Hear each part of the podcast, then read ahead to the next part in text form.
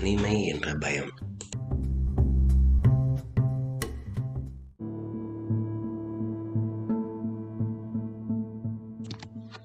நாம் யாருமற்று இருக்கிறோமோ? நம்முடன் யாரும் இல்லையோ என்ற பயம் மேலும் நம்மளை அச்சம் கொள்ள வைக்கிறது. நாம் புறக்கணிக்கப்படுகிறோம் என்று நினைத்து அஞ்சுகிறோம். நாம் தனிமைப்படுத்தப்படுகிறோம் என்று நினைத்து பயம் கொள்கிறோம். இந்த உலகத்தில் நாம் கேட்பாரற்று இருக்கிறோம் என்று கருதுகிறோம். இந்த உலகம் நமக்கானதாக இல்லை என்று நினைத்து ஏங்குகிறோம். ஏக்கம் தன்னிறக்கமாகி பயமாக உதுக்கொண்டு நம்மை நிலையில்லாமல் தவிக்கச் செய்து விடுகிறது. நம் நம் குழந்தை பருவத்தில் நம்மிடம் அன்பு செலுத்துபவர்களிடம் நம்மால் மனதால் நெருங்க முடியாத நிலையில் நாம் மனம் நொறுங்கிப் போகிறோம். பின் நாம் அவர்களிடம் நெருங்க முயற்சியே கொள்வதில்லை.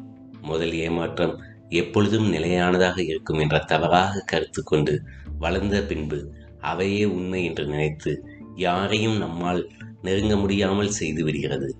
அதனால் நாம் விரக்தி அடைந்து விடுகிறோம். அதனால் கோபம் கொள்கிறோம். கோபம் வார்த்தைகளாய் வெளிவருகிறது. வாய்ச்சண்டையிடுகிறோம் கோபம் நம் தேவைகளுக்கு திருப்தி அளித்து நம் நம்பிக்கையற்ற தன்மையும் வெறுப்பையும் குறிக்கிறது. நம் குழந்தை பருவத்தில் நாம் தனியாக செயலாற்ற முடியாது என்பதன் காரணமாக இருந்த தனிமை என்ற பயம் நாம் வளர்ந்த பின்பும் அந்த அச்சங்களை கொண்டு இருந்தால் நாம் உறவுகளை இழந்துவிடும் அபாயம் உள்ளது. தனிமை என்ற பயத்திலிருந்து நாம் வெளிவரவில்லை என்றால் அவை நிரந்தரமாகிவிடும். நாம் பயப்படுகிறோம். நாம் நெருங்கி பழக யாரும் இல்லை என்று. நமக்கு யாரும் இல்லை என்று.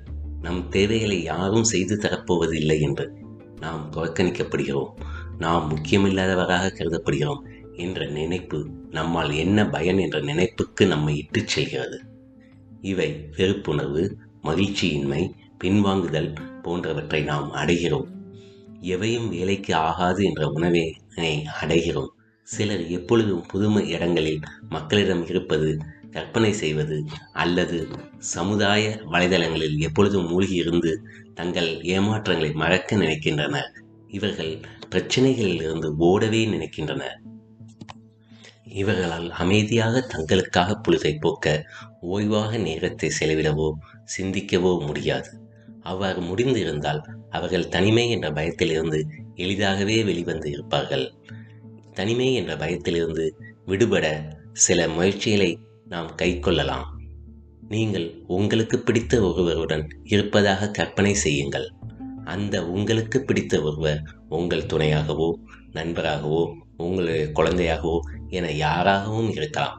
அவ்வாறு அவர்களுடன் நீங்கள் நெருங்கும் இருக்கும் உணர்வு ஏற்படும் நேரத்தில் உங்களை பயம் ஆட்கொள்ளும். உங்களுடைய மனதில் பலவித சிந்தனைகள் வந்து போகும். உங்களுடைய பழைய பிரச்சனைகள் ஞாபகத்துக்கு வரும். நீங்கள் உங்களுக்கு பிடித்தவருடன் மகிழ்ச்சியாக பொழுதை செலவிட நினைப்பீர்கள். ஆனால் அது கடினமாக தற்போது உங்களுக்கு தோன்றும். பெருஞ்சுமை உங்கள் மனதை அழுத்தும்.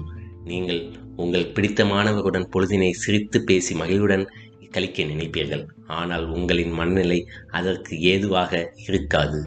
நீங்கள் உங்கள் மனநிலையை மாற்ற எவ்வளவு முயற்சி செய்தாலும் அது கடினமாகத்தான் இருக்கும். நம்முடைய பயம் இதனை செய்ய விடாமல் தடுத்து விடுகிறது. அனிச்சையாக செயல்படும் இந்த பயத்தினை உணர்வுபூர்வமாக அறிய முயற்சி செய்யுங்கள்.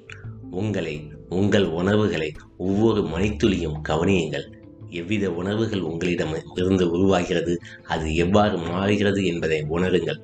பயம் என்ற உணர்வு தன்னிச்சையாக நம் உணர்வுகளை செயல் மாற்றுகிறது என்பதை விழிப்புடன் கவனித்து உணருங்கள். பின்னர் உங்கள் உணர்வுகளை உங்கள் சிந்தனைகளை உங்கள் கனவுகளை உங்களுக்குள் வரச் செய்யுங்கள். உங்களுக்காக அவை உறவுகளின் உலகத்துக்குள் இட்டுச் செல்லும். தனிமை என்ற பயத்தினை இல்லாமல் செய்யும்.